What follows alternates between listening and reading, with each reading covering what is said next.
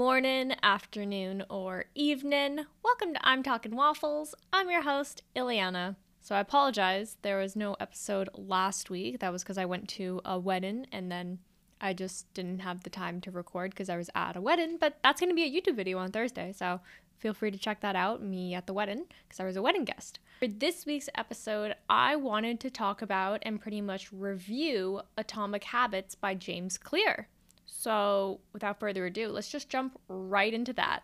Atomic Habits is essentially a self help personal development book that offers a framework for improving yourself every single day. James Clear is one of the world's leading experts on habit formation and this book really talks about like practical strategies that are going to teach you like how to form good habits, how to break bad ones and basically how you can master certain behaviors that will basically lead into some really great outcomes. So, yeah, I'm going to read a quick synopsis of what the book says. And it basically starts off by saying if you're having trouble changing your habits, the problem isn't you, the problem is your system. Bad habits repeat themselves again and again, not because you don't want to change, but because you have the wrong system for change. You do not rise to the level of your goals, you fall to the level of your systems. Here, you'll get a proven system that can take you to new heights. So, this book really, really focuses on four main, I suppose, strategies. Um, the first one about how to make time for new habits. The second one, like how to overcome a lack of motivation and willpower. Number three, like how to design your environment to make success easier. And number four, how to get back on track when you fall off course. So, starting off, I want to talk about how the book is written because this book is written really, really well. And I think that that is definitely something notable to start off with. Every single chapter starts off in a story like format that is usually about a famous person or some sports player or somebody, even like the guy's wife, like the author's wife, um, and a story about her. And I think that that's a really good storytelling method because so many of these like self help, productivity, business oriented books are so dry and boring. So this one definitely has a spark of imagination to it. So, for example, on page 183, you can literally flip to any chapter of this book and they all start off very similarly. Here's an example. In the late 1990s, a public health worker named Stephen Luby left his hometown of Omaha, Nebraska, and bought a one way ticket to Karachi, Pakistan. Karachi was one of the most populous cities in the world. By 1998, over 9 million people called it home. It was the economic center of Pakistan and transportation hub with some of the most active airports and seaports in the region. In the commercial parts of town, you could find all of the standard urban amenities and bustling downtown streets. But Karachi was one of the least livable cities in the world. Over 60% of Karachi's residents lived in squatter settlements and slums, these densely packed neighborhoods were filled with makeshift houses cobbled together from old boards, cinder blocks, and other discarded materials. There was no waste removal system, no electricity grid, no clean water supply. When dry, the streets were a combination of dust and trash. When wet, they became a muddy pit of sewage. Mosquito colonies thrived in pools of stagnant water, and children played among the garbage. The unsanitary conditions led to widespread illness and disease. So essentially, you can kind of really picture what happens. And so the rest of this chapter basically talks about the importance of behavior change and how it ties into that story that the author represents at the beginning. So this one was actually one that I think about all the time because they basically talked about everybody is aware like the importance of washing your hands and stuff, but they didn't enjoy it. It wasn't satisfying.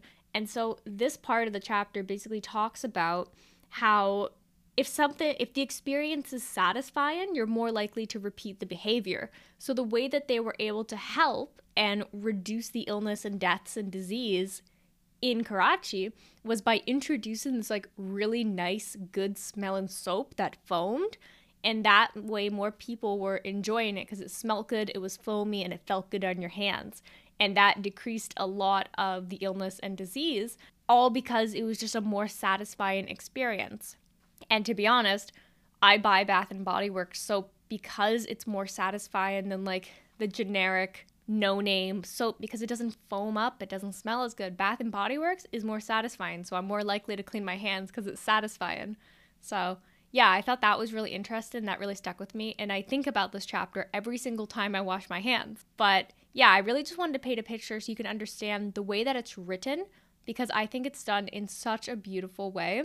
And I love being able to imagine because, like, when I explain that chapter to you, you can already see, like, you're like, oh, like this sounds nice, but then you're like, oh, wait, I'm picturing garbage and sewage and mosquitoes and like all of this. So those tiny details.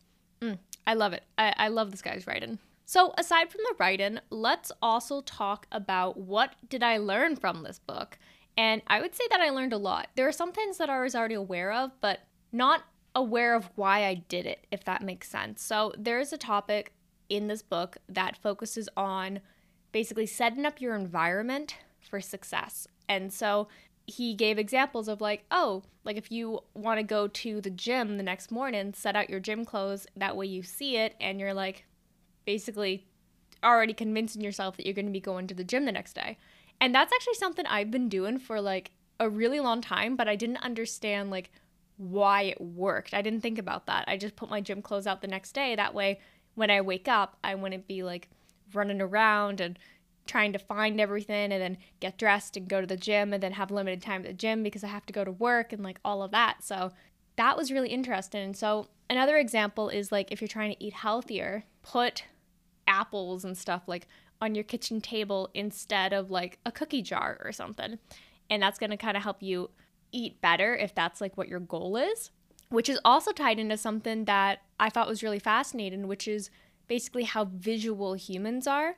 And so if you see something, you're like, oh, like for instance, the apples, you're like, oh, I see an apple.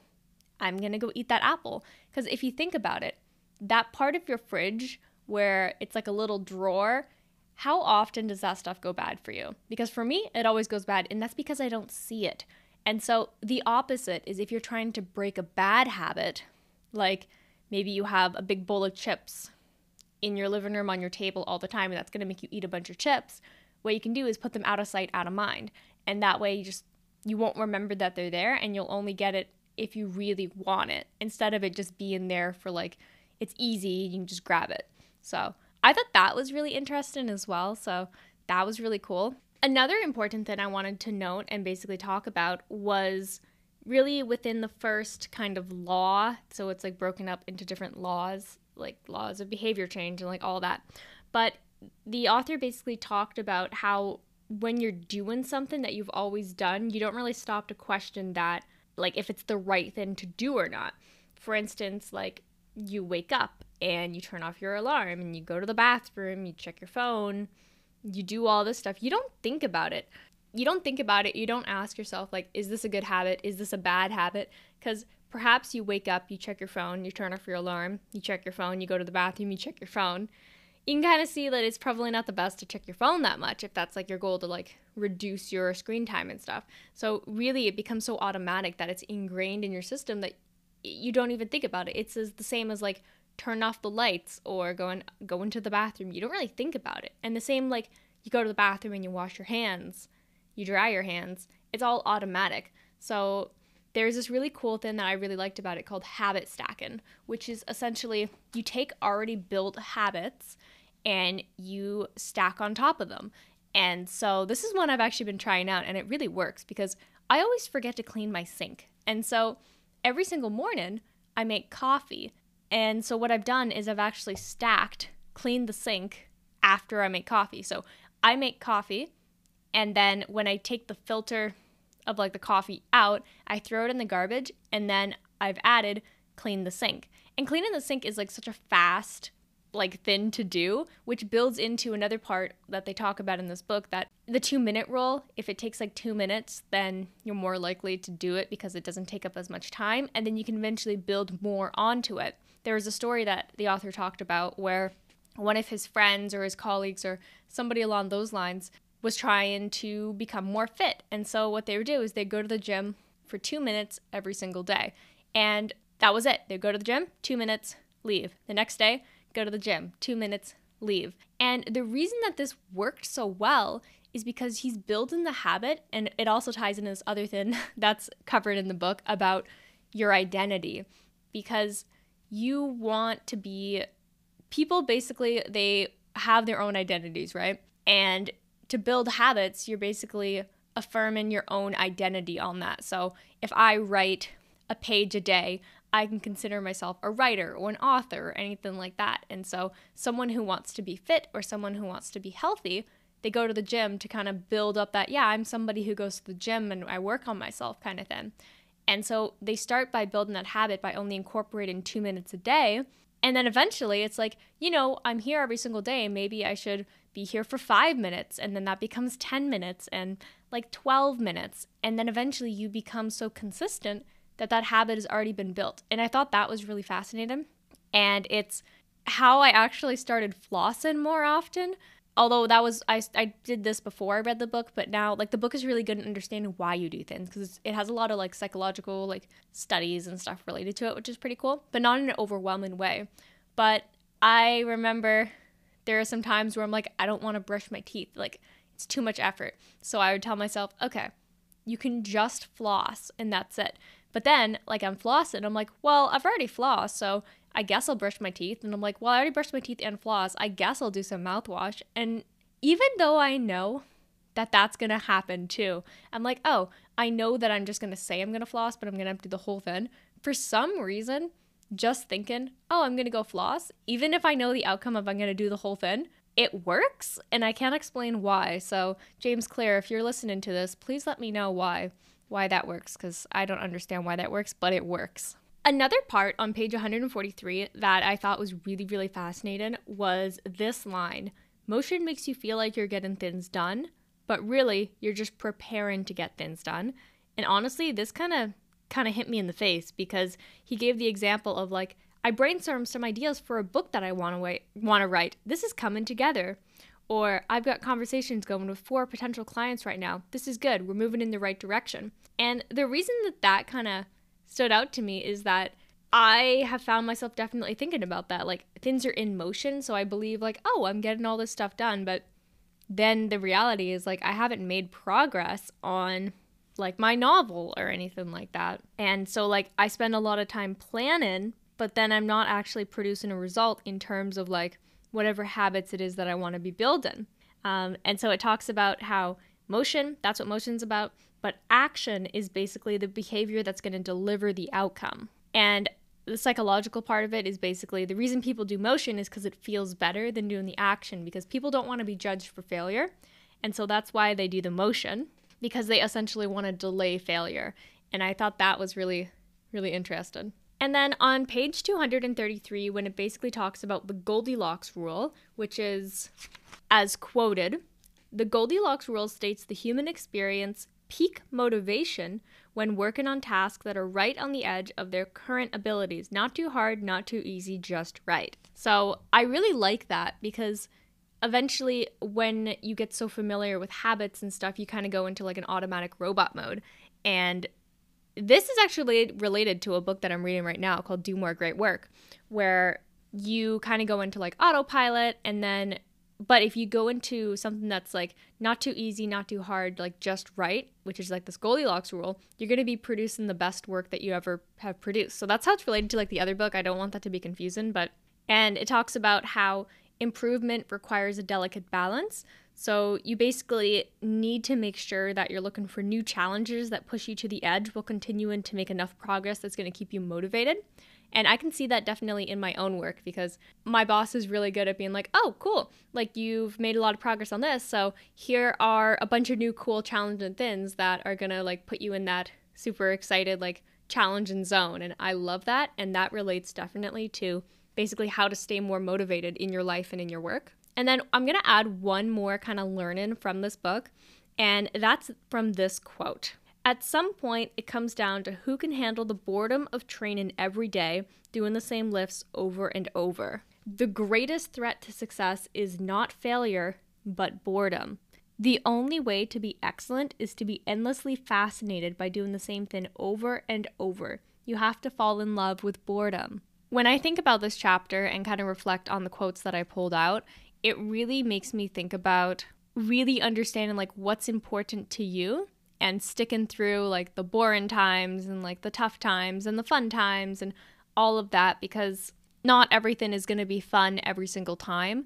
And so just working through that is going to help you basically succeed. Whereas somebody who's like, oh, I'm bored, they give up, they're losing the potential of like something great that could have happened. And so I thought that was really cool eh, in terms of like motivation and self motivation. So yeah, those are basically my thoughts on the book. I thought it was really well written. I really liked that it cited a lot of like studies and like psych like psychology thingamabobbers like throughout because it really just strengthened the argument and really built the trust with me as the reader.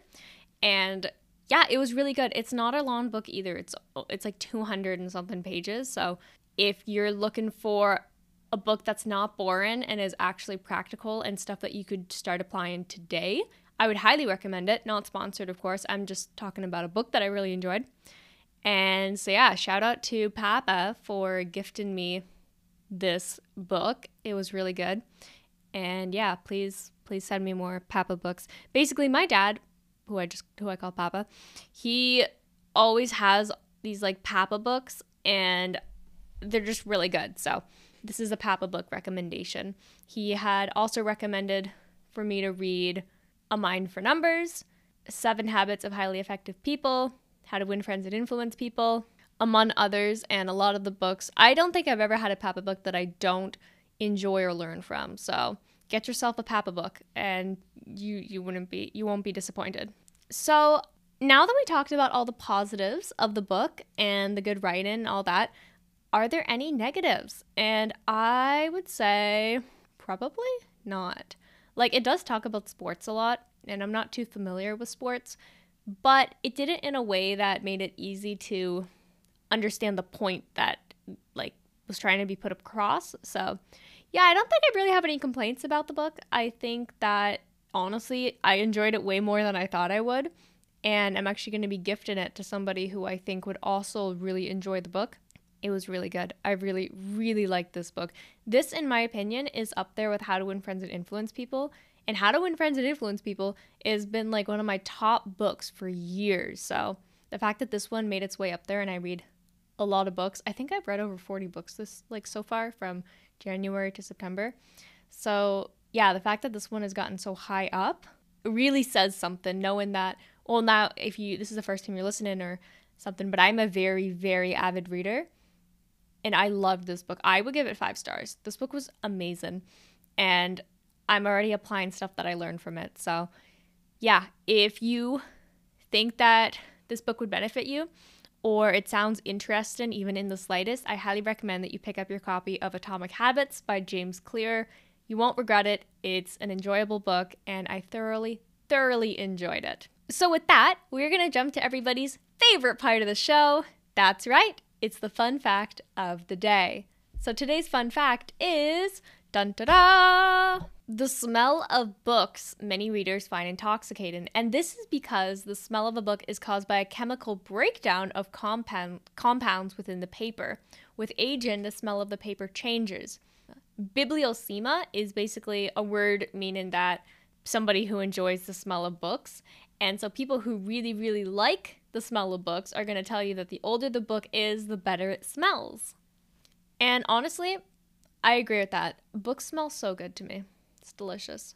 So, with that, I'm going to bid you a great rest of your morning, a great rest of your evening, a great rest of your night, a great rest of your apocalypse, and a great rest of your reading endeavors.